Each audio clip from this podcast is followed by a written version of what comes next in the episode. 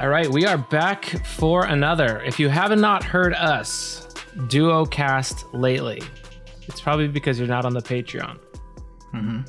Uh, Eric and I are taking on a new special topic series. Last we did four episodes on cybernetics and systems theory. Um, we aren't done with it, actually. That might come up here as to why we're not done with it. Anyway, uh, the other two guys, the other half of the podcast, they like to take on the political side of things. You know, uh, socialism. What else do they talk about, Eric? Well, conservatism, quite a lot. Any anything politics is their game. Who's fash? Who's not? It's good. And so on and so on. I think of them as the um, as the more uh, politically engaged side of the duo, and Matt's our outreach to the conservatives. They also like to do interviews. Yeah, Whereas I'm not at all opposed to interviews. It just seems like we haven't even scratched the surface of the things you even know. As semiotics guy, we're starting to, of course. yeah. Hopefully, now we have a chance. Yeah. So this is our duo casts are for the segment of the audience who wants to learn about things, hear about things besides politics. And uh, for myself, I only want to think about things besides politics. But it takes all types to make a podcast, of course. Yeah, yeah. You'll hear some conversations that aren't dictated by political categories, uh, which will be nice. But I think uh, politics can be a topic within semiotics. But it's not the focus, and that's the point. We're all taking a breath from politics. It's been a bit rough for the last four years, so there's good reason. Anyhow, if you are interested in this topic, you want more of it, we are paywalling it, except for the intro, so we can introduce it. If you want more in depth stuff, it's uh, paywalled. Sorry. Uh, we would call this semiotics and semiology. I actually don't know what we're going to call it. Maybe semiotics and semiology, because I know quite a bit about semiology and only a lot about one form of semiotics, but Eric is a comparative semiotician. So he's going to be bringing it. It'll it might turn into an interview because uh, it's his time to shine. If we're talking about cyber semiotics and biosemiotics, I don't even know what those things are, but we're going to learn. So in the series, we'll for sure do a full episode on CS Peirce. Uh, those Deleuzians out there. Deleuze wrote basically the cinema books on Peirce plus Bergson. A dash of dash of Bergson into Peircean semiotics. So It's true. and and Guattari as well, right? Oh yeah, Guattari was. Um, well, they they have a, a funny relationship with semiotics. They go for uh, the Danish guy uh, Hjelmslev, and they have a lot of Peirce in them too. So they have a kind of a weird relationship to uh, also Saussurean semiology. So that's something that'll come up. Yeah, we always seem to get back to Deleuze when it, when we're talking. Yeah, well, I, I have my reasons for that. I, I find Deleuze and Guattari's work to be more like in my arena, and I'm sort of doing some of it for my dissertation as well.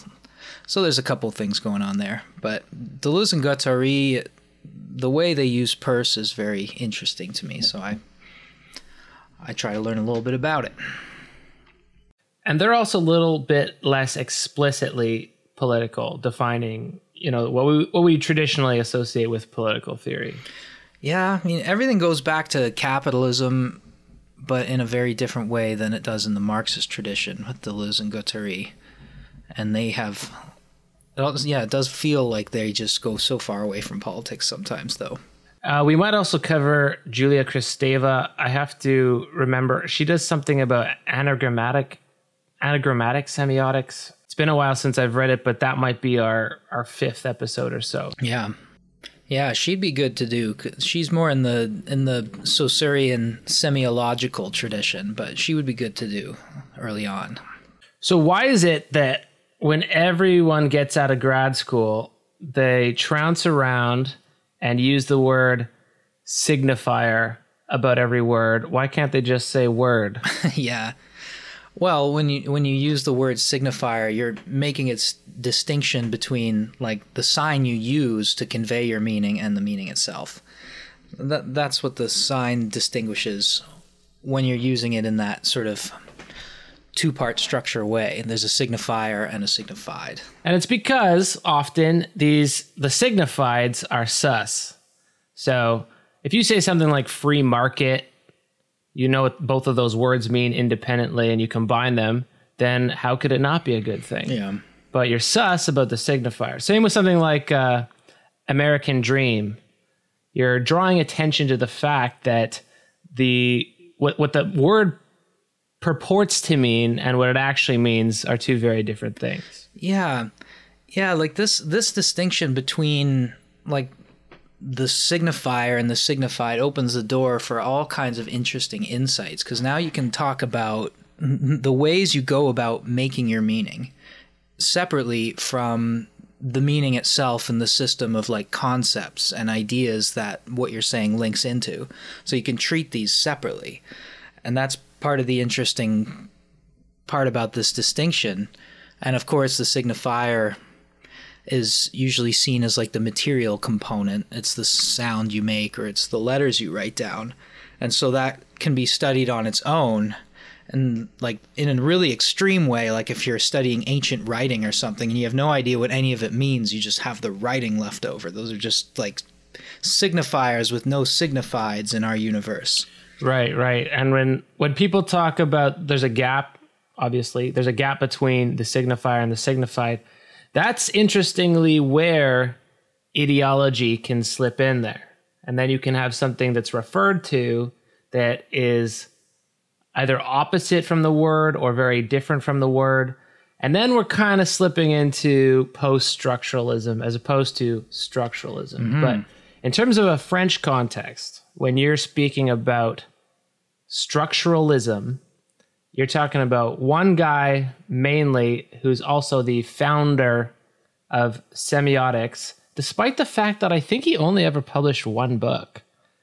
well Uh, anyway, I won't leave you hanging. We're talking about Ferdinand de Saussure. i'm here don't worry no he didn't he didn't publish that book he he uh he gave No, he published he gave one the book, lectures that and his students recorded and put in the book and it's oh you oh you're talking about his other book yeah oh i, I don't know anything about that one no, I've I've never read it either, but uh, yeah what's it called I don't think anyone's actually read it. That's the thing.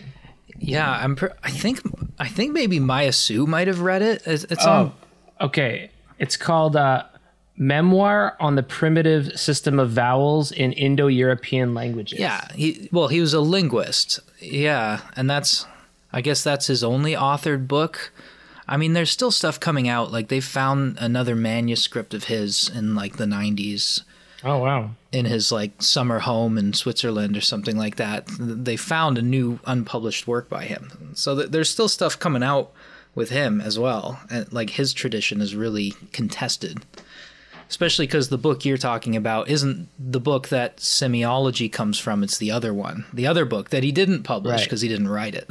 He gave them his lectures, and the lectures were compiled as student notes after the fact. And then they published it as a book called Course in General Linguistics. And this is where we get the linguistic turn in French theory that inspires. Uh, I could just name any of them pretty much, but Levi Strauss, Roland Barthes, uh, Derrida, Althusser, Lacan, Kristeva, and on and on it goes. Uh, but they were the ones that were responding to this, and that's why about half of the names I mentioned right down the middle are considered post-structuralists as opposed to structuralists. Yeah, his his work was the basis for the linguistic turn. It, it didn't quite come during his lifetime, but but later on in, in France and in uh, other areas of Europe as well, with the the focus on linguistics and the turn to a sort of language oriented philosophical thinking as well. That started to dominate. So that's the French side. And if you pay attention to any of my content, it's all about the French side.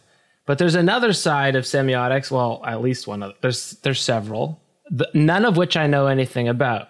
So Eric, can you give us like an intro to the Anglo slash other world of semiotics besides that before we dive into this uh, Saussure business? Yeah, alt sem, alt alternate semiotics. Yeah, yeah. Well, uh, usually Saussure is taught as the founder of of semiotics. N- usually, a lot because he's um, it's convenient and his system is a little bit easier to teach and apply. And all the famous people wrote on his version. Yeah, and he's like, yeah, he's well ensconced in scholarship at this point, running back many, many years. Uh, but the other, the other tradition actually comes from a guy who was actually got to it a bit earlier. So this this is like a little bit like a calculus story. Two two people independently discover the same sort of field within a few years of each other without knowing each other. So this is Charles Sanders Peirce from America, from from New England, and he is actually the original founder of semiotics in its modern form, of course. Um, yeah, and he wrote a load of works. I think the first thing that got famous by him was probably a series of letters he exchanged with uh, a lady in England named Lady Welby, and those got passed around, and people started to read his stuff and it was very different from Saussure's. And it really it spawned its own tradition with different people involved, and it's popped up today in in different forms as well. And it really has not much to do with Saussure in that tradition, but it's it, there are people who noticed him, of course, throughout all of it. But really, Saussure's dominated in French theory, at least. And by the way, we should acknowledge we er, Eric has a bit of bias because C.S. Peirce or Charles Sanders Peirce is his guy. Yeah. And I have never read it in the original. I have read a, lot of these references to him and never read his original layout of here's my structure. So I'm excited for this series because I'm going to learn this stuff well, too. I should I should preface that then because Peirce never laid out his own stuff. There's no like place you can just go into Peirce's work be like, where does he like just lay all this out? There's nowhere. There's nothing. It's fragments. It's bits and pieces from different works at different points in his life. Like this has been a big part of why the Peircean tradition also kind of laid a bit more dormant than Saussure's did, is because of this difficulty with defining it. Well, that would have been a good career decision on his part to do that, but um, it's yeah, it's widely acknowledged, including by Deleuze and Guattari. Uh, they got into it. You can basically see his graphs in the Deleuze cinema books if you uh, open them up. So yeah, I know I know what those graphs say, but I don't know what Peirce said. So we're gonna get into that at, in another episode. Um, unless you, do you want to introduce it in? Can you do like a five minute appeal to why Peirce is superior to Saussurean uh, semiotics? Oh my god! Like partly because partly because I'm interested in it, so I just prefer it. But yeah, we got the bias out of the way, so now just I mean, sell that's us a big it. part of it. I don't know the the other part of it is is I've I've always been kind of a, more attracted to a, a a realism, I guess you could say. Like my particular trajectory, I went through I don't know, you could say like Walter Benjamin and Bruno Latour and like more materialist focused philosophy, but yeah, the reason I prefer Peirce is because he has that that triple structure of the sign. He's got a role for the object in thinking, and it's relatively independent of our minds, but it's not completely and in a way that just broadens the application of semiotics in a way that I that I like because I'm also into environmental theory and if you talk about it from within, within a Saussurean tradition there are certain limitations I feel like you run up against and that the Peircean tradition helps you get around a little bit. So that's the more that's the more boring explanation. Yeah, that might that might just become an interview. We'll probably do that uh, next week or so. Anyway, for now, the most influential, if not the best, system is that of Ferdinand de Saussure, uh, Swiss. I think he was in Geneva. Is that right? Do you know? Yeah. I think it's Geneva.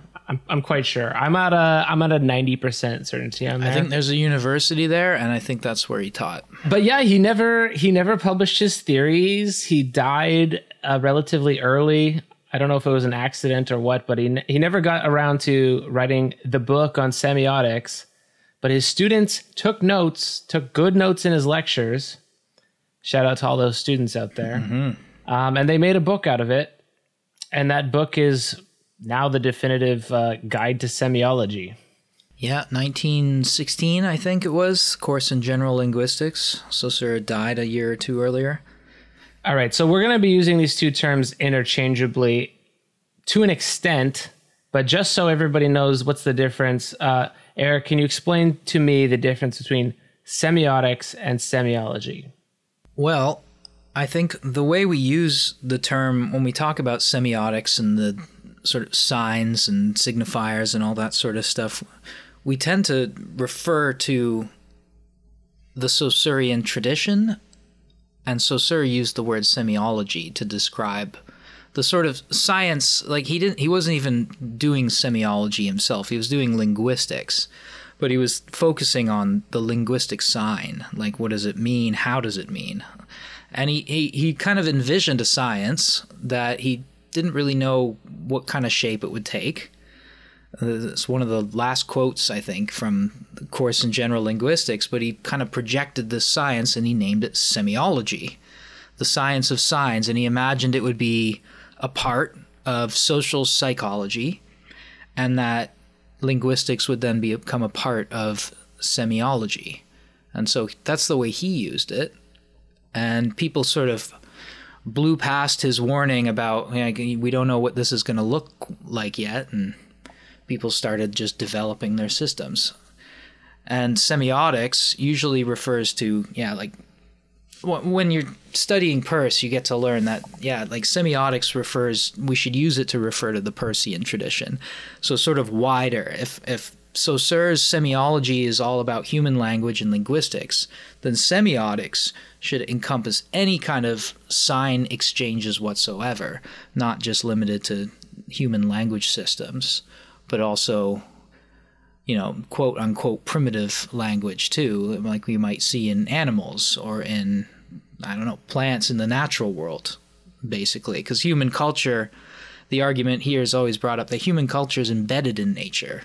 It's an extension of nature in many ways. It's not something that transcends nature, it's not something that.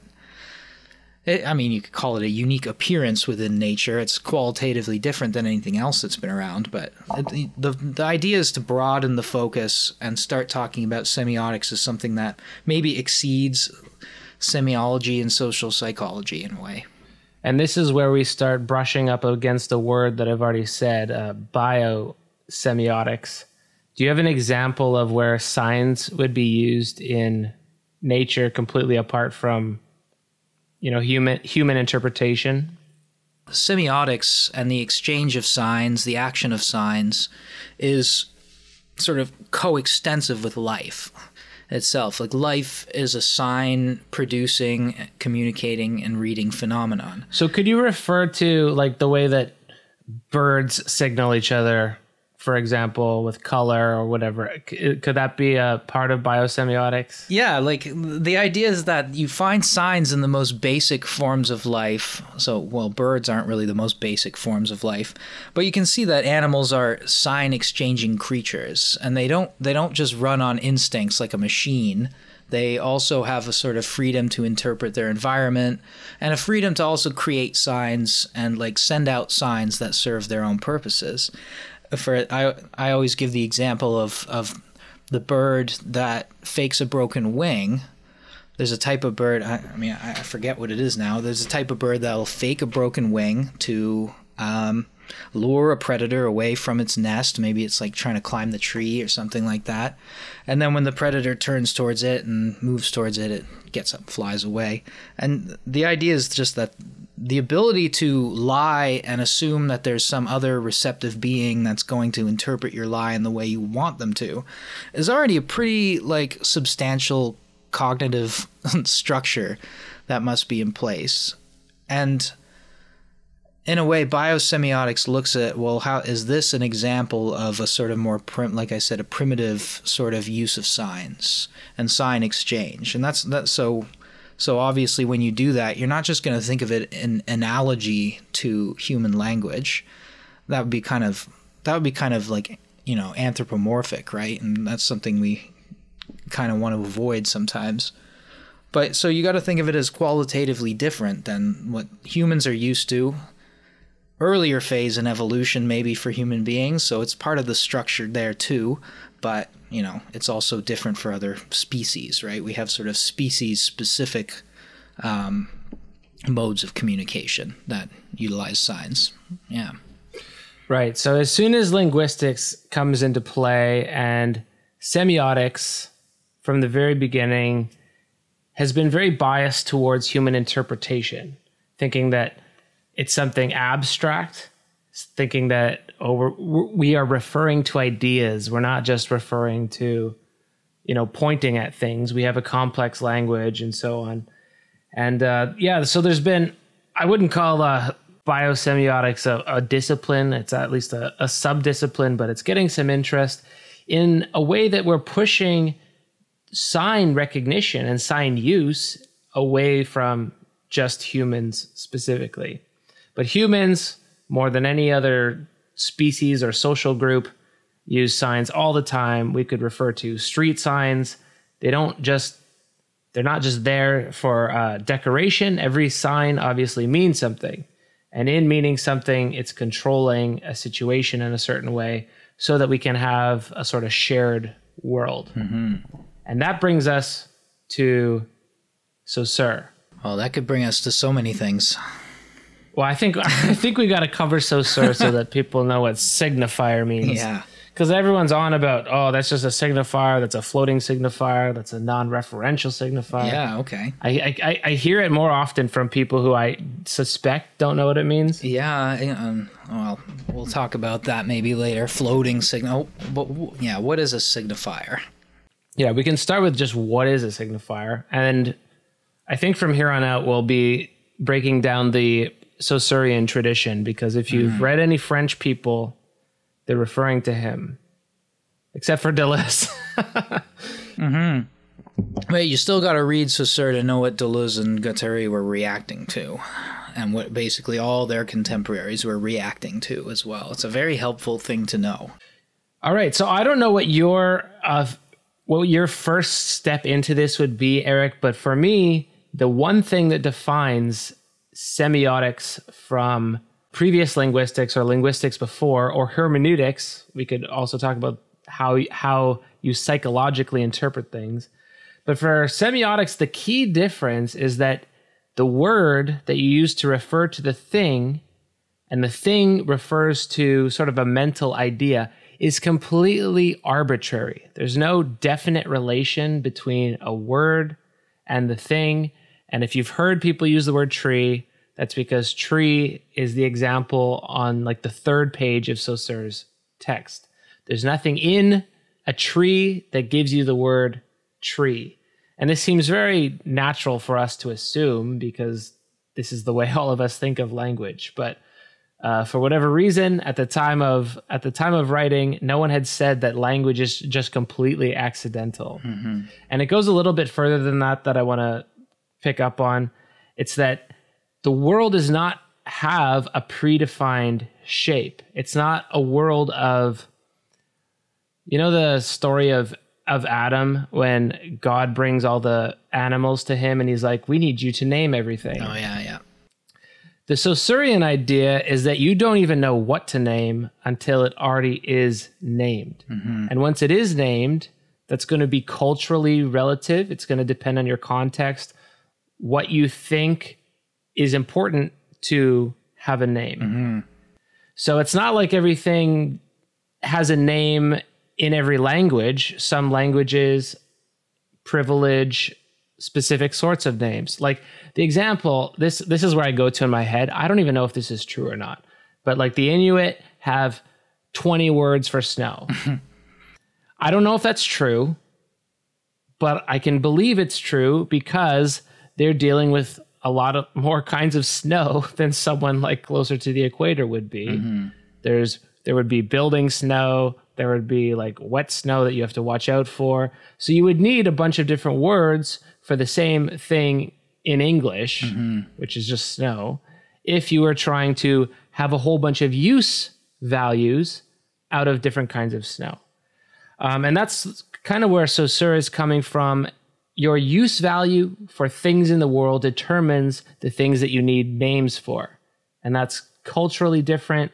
That depends on not the structure of language itself, but the structure of your particular language. And then out of where your culture exists, then you're going to need a lot of different words for a lot of different phenomena. Hmm. Hmm. Yeah, I think that's exactly right.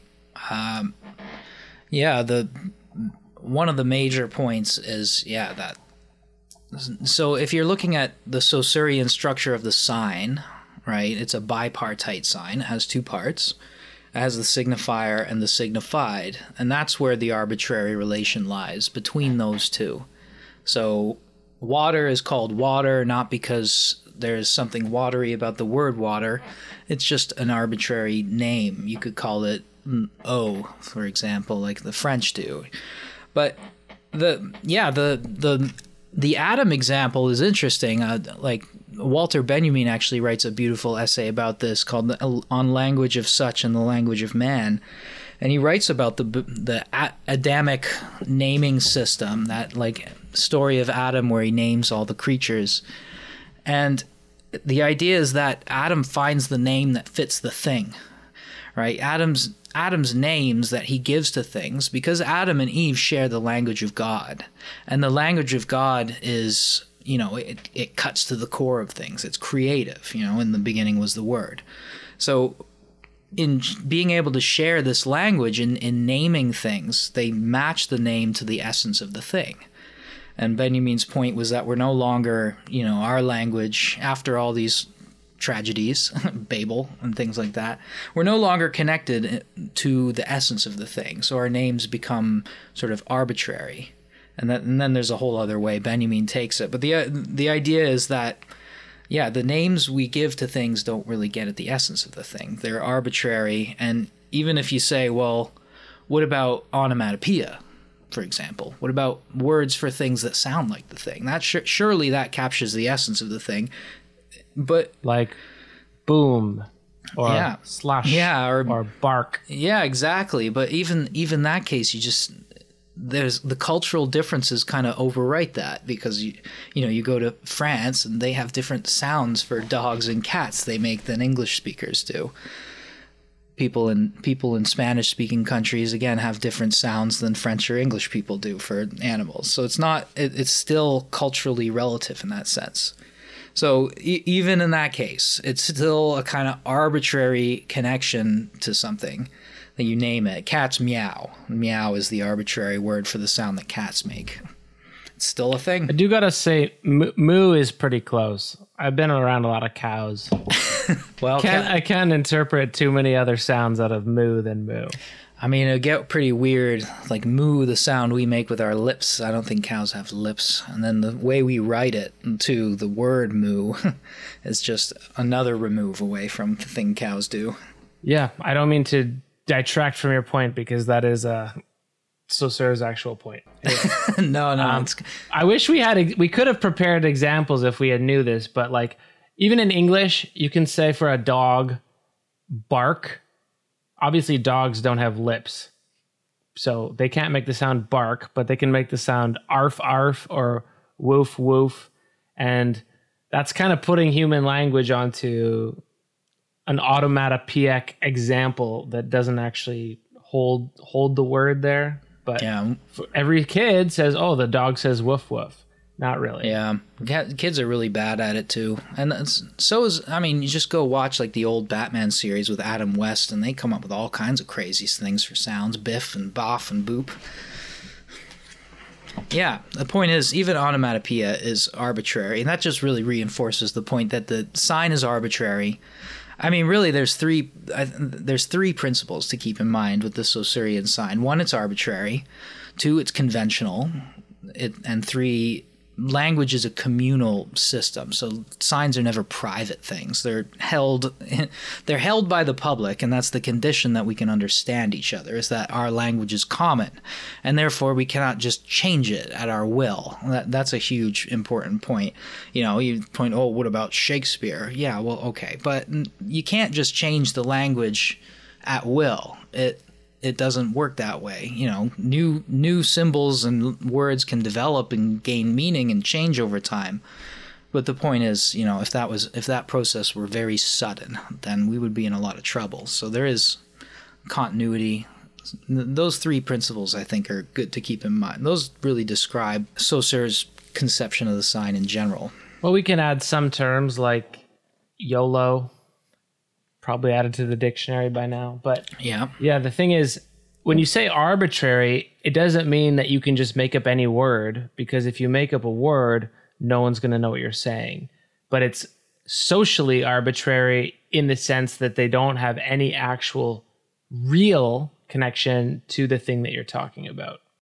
So that for your community, whatever your community is, like I use the Inuit as an example, they're going to have concerns about cold weather and types of weather that you wouldn't have if you were closer to the equator. Yeah, that's right. Yeah, your language community is, is what's important here. And it's like you, that's like the the unit of historical analysis and languages. It's the language community, and just think about the ways people argue about old Indo-European languages and things like that. Like normally, it's the the language community marks the the borders there. I was trying to consider the way that this cashes out downstream with. Uh, like Althusser responds to this in terms of, or like in a Marxist perspective.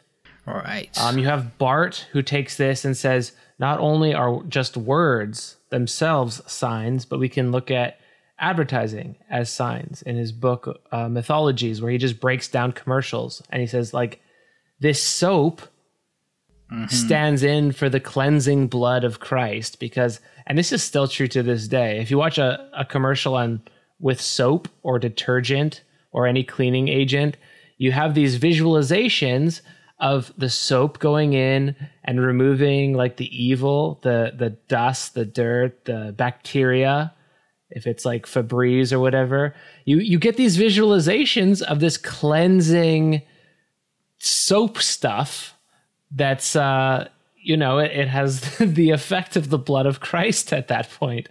Uh-huh. Downstream, it becomes like yeah, commodities themselves are signs.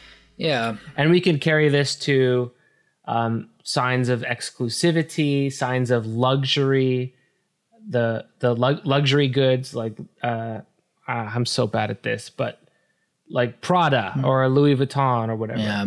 That when you when you see someone wearing that, then you're going to know this is a sign of wealth. So everything is not just what you see, but once it's branded in a symbolic shared experience, then it takes on all these other meanings, including, yeah.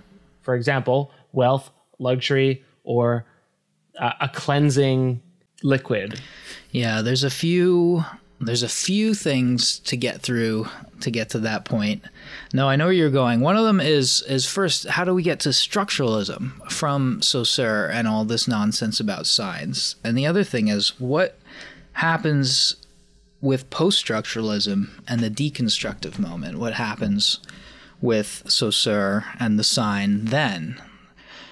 So, so the the one question is is has to do with the structure of the sign itself and the arbitrary connection to it. With with Derrida, right? He takes that to its logical conclusion basically and says why even talk about signifieds at all? So let's go back. The the signifier is linked to a signified with, through an arbitrary connection. And the signifier is not just a thing around you, right? A signifier is not anything on your desk. It's not anything that well, it is sort of something you're thinking of, but it's not exactly, right? So, what the signifier is called, in the interest of getting this down so we can talk about things like floating signifiers later, is signifiers are what are called uh, sound images, right? That's what they're called sound image. And it's a pattern, basically, right? And so both components of the sign are psychological. So this first one, the sound pattern, is a psychological connection you have in your mind to one sort of stream of consciousness, you could say. And then there's a parallel stream, and that's the signified. So the signifier, what it does is it, it constructs signs through, you know, the use of of symbols and words and sounds and all sorts of things. And it's paired to a meaning. And that meaning is is also a concept, right? So it's an idea. So both the signifier and the signified are both mental constructs that are just arbitrarily connected to one another and distinguished insofar as one is the thing you do to indicate the idea and the other thing is the idea indicated. Right? So the signified is usually thought of as the meaning or the concept that the sign, the signifier part of the sign, is referring to. And so and we can, before you go on, we can just play with our listeners for a second and just say, don't think of a pink elephant. So, what happened is I said, despite all this technological intervention between us, uh, I'm talking into a mic. This mic is being converted and uh, recording onto my computer as a digital file. Nevertheless, it goes through whatever process so that the speakers or earphones that you're listening into compress the air. The second you hear the word pink elephant, now you know exactly what I'm talking about, despite the fact that you're trying not to think about it, because that was the uh, the imperative there. Right. So Eric, where where in there do those two things, pink elephant, where is the difference between the signifier and the signified? because these things don't exist, right? So this is kind of important to the point. Yeah. So presumably, if I'm speaking to you about a pink elephant, I use that word. I use those words, pink elephant. Supposedly, we we share a a language community in which that meaning is set, right? That that it's conventional in the context of our exchange. And so when I say pink elephant, you know what I mean because of that convention because of the like that's what is come to understand is the structure. And so the specific pink, like whether or not there's a pink elephant, I want you to think in abstract terms of just think of an elephant and it's pink, or I actually, oh my God, I saw a pink elephant the other day on uh, on planet Earth. Whether or not, like, there's still there's got to be a, a convention, a concept that we both share, that we both, in order for us to understand each other, we need to share that sort of connection. Right, and this is uh, getting to one of Saussure's most famous other quotes, which is language is a system of differences. So, despite yes. the fact that pink and elephant don't go together in real life, you don't observe a pink elephant, it's very easy to imagine one because you can imagine a gray elephant, but you can create the difference in your mind between a gray and a pink elephant. And now, not everyone's image in their head is going to look the same. The, the pink elephant. It's probably going to be based on a collection of images they have in their head of where they learned okay, this is not a rhino, it's an elephant. This is not a mammoth, this is an elephant.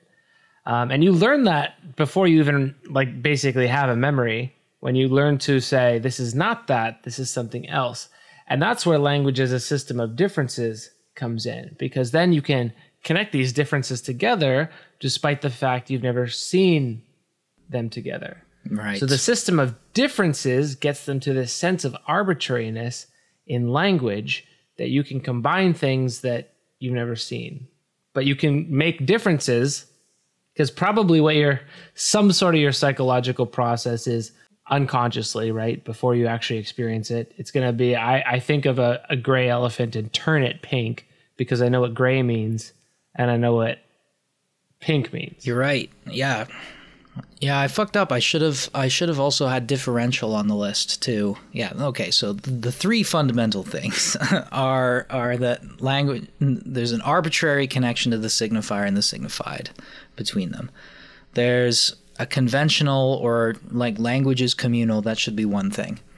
And yes, the sign is differential, which means that we understand it because of what it's not. That's very strange, but that's a principle of language and it yields some pretty good uh, insights, I think. But the way to what, Well, you kind of, you kind of, I want to bring this back down to earth a little bit. You figure this out when you have kids in your life. God, that sounds bad. yeah, Okay. All right. I got a nephew. I got a nephew. I don't have other kids in my life. But the kid points at uh like a fire truck and goes, train. And the learning process there is you say, no, not train, fire truck. So you correct their problems of learning differences. They say car. You say, no, that's not a car, that's a truck. And you forget that you've learned all that stuff, but even learning language as a process is learning more what not to say than what to actually say. yeah, So if you point to a tree and say tree to a person who doesn't know what a tree is, they could think green, they could think bark, they could think tall. Um, but unless you teach them also the meaning of grass, bush, green, then they're not going to know what exactly a tree designates. But even after learning the word tree, you're not going to have the same word idea in your head as another person when they learn the word tree. yeah, Maybe when I say tree, 50% of the audience thinks of a deciduous tree and 50% thinks of a coniferous tree. Um, there's no there's no way to measure that, but you would still be right. But it, you're learning that based on a series of differences. I don't think anyone is thinking bush after having heard the word tree because you know what a bush is and you know what a tree is. Yeah. Yeah, that's a, a, a really fundamental point. Yeah. So when you eh, another example of a sign system is when you you know the lights system, right? The street lights, traffic lights, so green, yellow, red. And the, the, what differential kind of cashes out to mean is that when you pull up to a light and you see you look at the color, the color is red. You're going to understand like the meaning of red based on what it's not. So you don't you don't you know, and you're not conscious of this. You're not sitting there thinking, okay, not green, not yellow, so I stop. But within a sign system, it's about the distinctions. Like the sign, you might say the sign obtains its value within the system of signs based on the differential relations it has with all the other signs around it. So things like things like taxonomy when you're classifying animals, right? And and or just like you said trees. Like I know trees because like not shrub, not bush, not grass. I know because it's not all of these other things. I know my dog is not a cat. I know my school is not a hospital. Like you have these sorts of clusters of con- concepts that come into place. And the differential relationship between all of them is the source of the value of the sign. this might not carry over to all of our audience, but I I've had this example stuck in my head because you brought up the streetlights, but um, a lot of the streetlights here have the red light, the top one, bigger. And I've been to places in the United States where they have like horizontal streetlights. But for someone who's red green colorblind, they're not going to notice the difference that you notice if you're not colorblind depending on them. But they're not going to notice that they're different colors, but they will notice that one's at the top, one's at the bottom, one's at the right, one's at the left. So you can't actually tell which differences someone else is viewing. Mm-hmm. But you can tell that they know a difference because if they didn't know the difference, they would be uh, crashing into things and driving into the intersection. So this actually is a, an analogy for how languages cross cultures and you can get an approximation but then there's always those translation differences that you can't actually account for because you actually don't know which differences the other person is recognizing versus which ones you are and often cases when it comes to you know non-theoretical language if you're talking about trees uh, snow, water, then probably most cultures are going to be relatively similar because these are phenomena that you would have named in like the Stone Age. But when it comes to theoretical language or translating philosophy texts or translating a, a compound German word into English where you have to put a whole bunch of dashes in between them, then that stuff starts to get complicated. And then you don't know, you don't even know what meaning you're missing hmm. unless you can figure out how to read the original. Yeah, especially if you're trying to capture the wordplay going on too, then it becomes impossible. Which is why philosophy is impossible to translate in many cases. Poetry, too. Yeah, poetry takes that to its extreme and really focuses a lot on, you say, sig- the level of the signifier, less so the signified. So in English, I mean, here's an example that is pertinent to our discussion here. Saussure uses three words that could all be translated into language in English Lang- langage, la langue, and la parole. So, the first one just refers to communication that could mean in English, we'd call it body language. It could mean like these these gestural supplements or tone tonality that would change. And la langue then means the full language. You could say um, la langue anglaise. Oh, sorry, it, it would be anglaise. La langue anglaise in French would be the English language, but it also means the structure of language more generally speaking. Mm-hmm.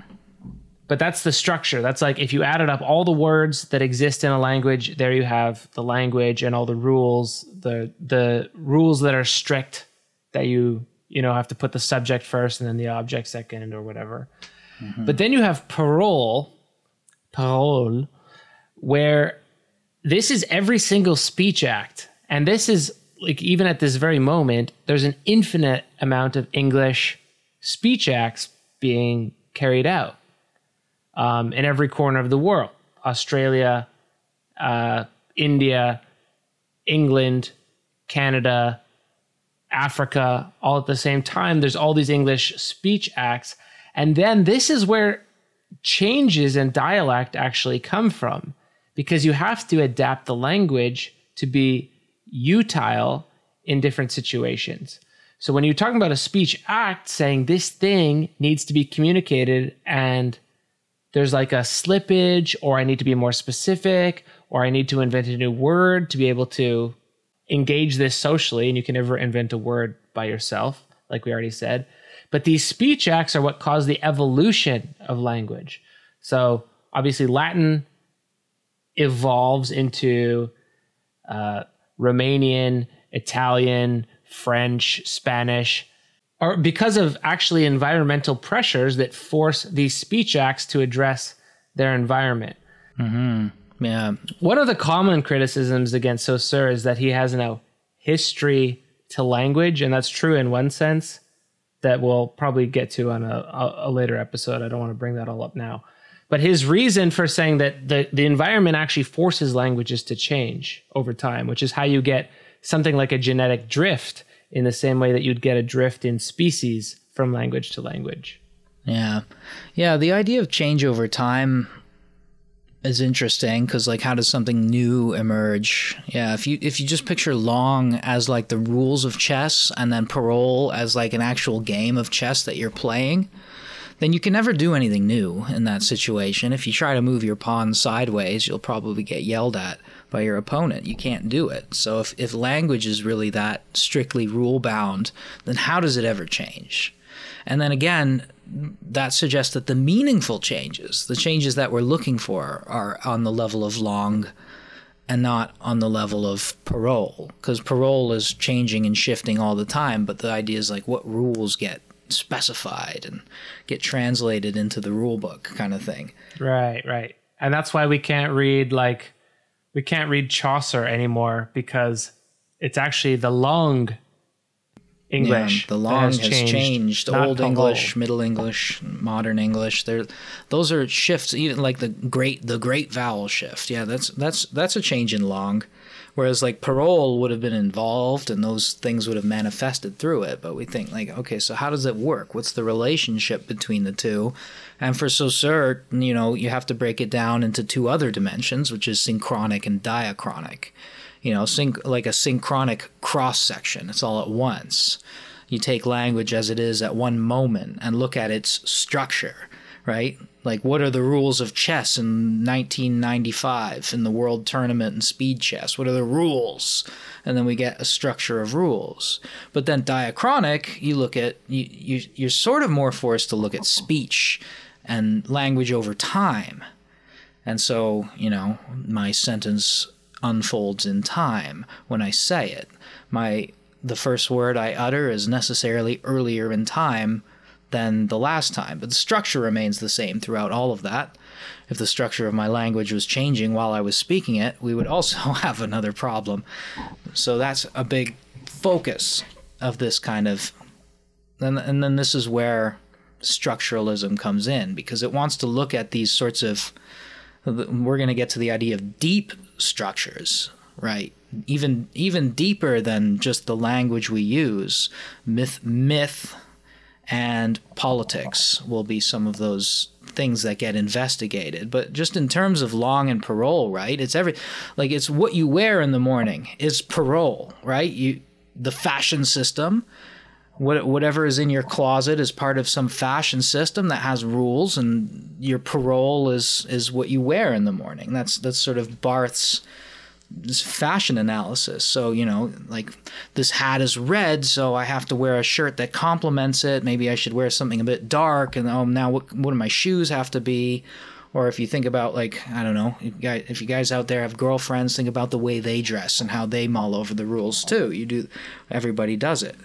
And so the rules are applied in an utterance, to use the language metaphor. And with fashion, the utterance is what you choose to wear in that day.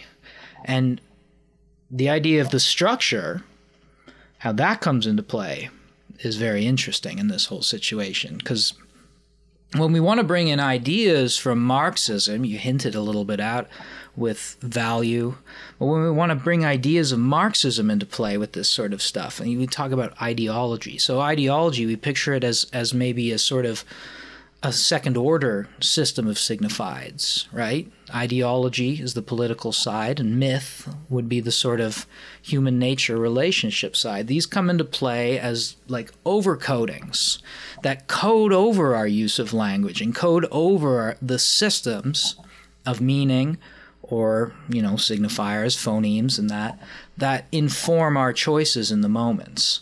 So when we're looking at what structuralism is interested in is because it's not re- interested in what we say, but the relationships between the things that we say, because those express the sorts of rules that are structuring the language game that we're playing. And those language games that we play, the rules of those games are then coded over by ideology, liberalism, socialism, conservatism. Do I want to be an economic liberalist? Do I want to be a social liberal? It, it, it becomes a sort of overcoding and it, and it it starts to influence the meanings that we use from above in a certain way, right? So when I, you know, words change their meanings over time because these overcodings also change. And the same with myth, right? Barthes goes into this in mythologies in great detail, the ways that celebrities and politicians will channel these ancient sort of mythic structures in our language in order to, you know, sell themselves, marketing to sell products, connect it with mythological signifieds, as they would say, deep the deep structure, the signifieds that exist beyond our sorts of intentions but shape them at the same time. So all that comes into play too. And it, I mean, I know I just said a lot, but it's a lot to get to. Saussure laying down his theories versus the way it was taken up by the French structuralists and other people throughout the 30s and 40s it kind of gets to one of our themes as a as a duo at least is that the difference between langue and parole parole is pushing the rules like you could put poetry or or wordplay into parole but for something to change the structure it almost never happens but it does happen right? So this is a, sort of a systems theory perspective that we can apply here that no no one conscious person, no matter how much they try, can actually change la langue in a language. You can change parole as much as you want, try to play around with it, but for something to actually take shape that's unpredictable, like uh, what's his name? That the One Direction guy wears a dress, and uh, half of the people freak out that like, oh, he's so brave, it's so beautiful that he's doing this, and the other half are like, we've lost real men because men are now wearing dresses in our society or yeah. whatever. So he broke a rule, but it's not like guys en masse are suddenly wearing dresses because of that. I yeah. mean, in, in, in 200 years, a bunch of things might happen that, that make that a consequence. But you can't change a rule system of language overnight, yet we can see that it changes because in 100 AD, French and Spanish were the same thing. And in 2000 AD, they're obviously not the same thing anymore, such that a, a native speaker of one couldn't understand the other. Mm-hmm. Um, but even less so for Portuguese and Spanish. So yeah, there's there's something like a genetic drift, but this has nothing to do with conscious agency that makes you change it. And when Saussure was writing, um, or when he was when he was young at least when he was probably studying. For the first time because of you know the whole colonial situation languages were coming back from these other places and uh, artifacts or whatever and it was becoming an object of study where it had never been before. Obviously they knew there was a difference between german french and english but then they noticed uh, like sanskrit artifacts were coming back. And then they were noticing word connections or associations between Latin Greek, which, you know, uh, doctoral students had to know back then, um, and Sanskrit words that sounded the same. Like uh, idea would be one of the one of them in uh, Sanskrit's Veda or something like that. So they were noticing these similarities, and this led them to assume or guess there must be something beneath all this that is the origin, like the true origin of all language, the language before Babel. So they call it Proto Indo European. Mm. Um, and this is sort of Saussure's intervention, saying, like, it's not like Proto Indo European was the original one, it's that everything is arbitrary and then, of course, was, as we've discussed, the the uptake of that into the theoretical academy was how do we apply this to advertising? How do we apply this to ideology? How do we apply this to the history of philosophy? So yeah, we're at we're at the, a big crucial moment that it's hard to. I mean, for me at least, Eric. I don't know about for you, but for me, it's hard to figure out why this is so surprising but when it's hard to figure out why something in the past is so surprising, it's probably because it's had so much influence on your thought without you knowing it. Yeah, it's become conventional in a way. It's become a conventional way that we just look at the world and we're brought up in it and we don't think about it anymore. Probably like, I don't know, the first people who encountered film felt, or the first people who thought about the un- that unconscious drives may dictate a lot of our behavior. It's just nobody thinks that way. Those things became a conventional way of understanding. And then, in a way, in order to get a hold of that convention, what Saussure introduces into that whole picture, because what you were describing is more like the diachronic study of language, right, over time. And like philologists, you know, like like Nietzsche, even Nietzsche was a train, trained as a philologist.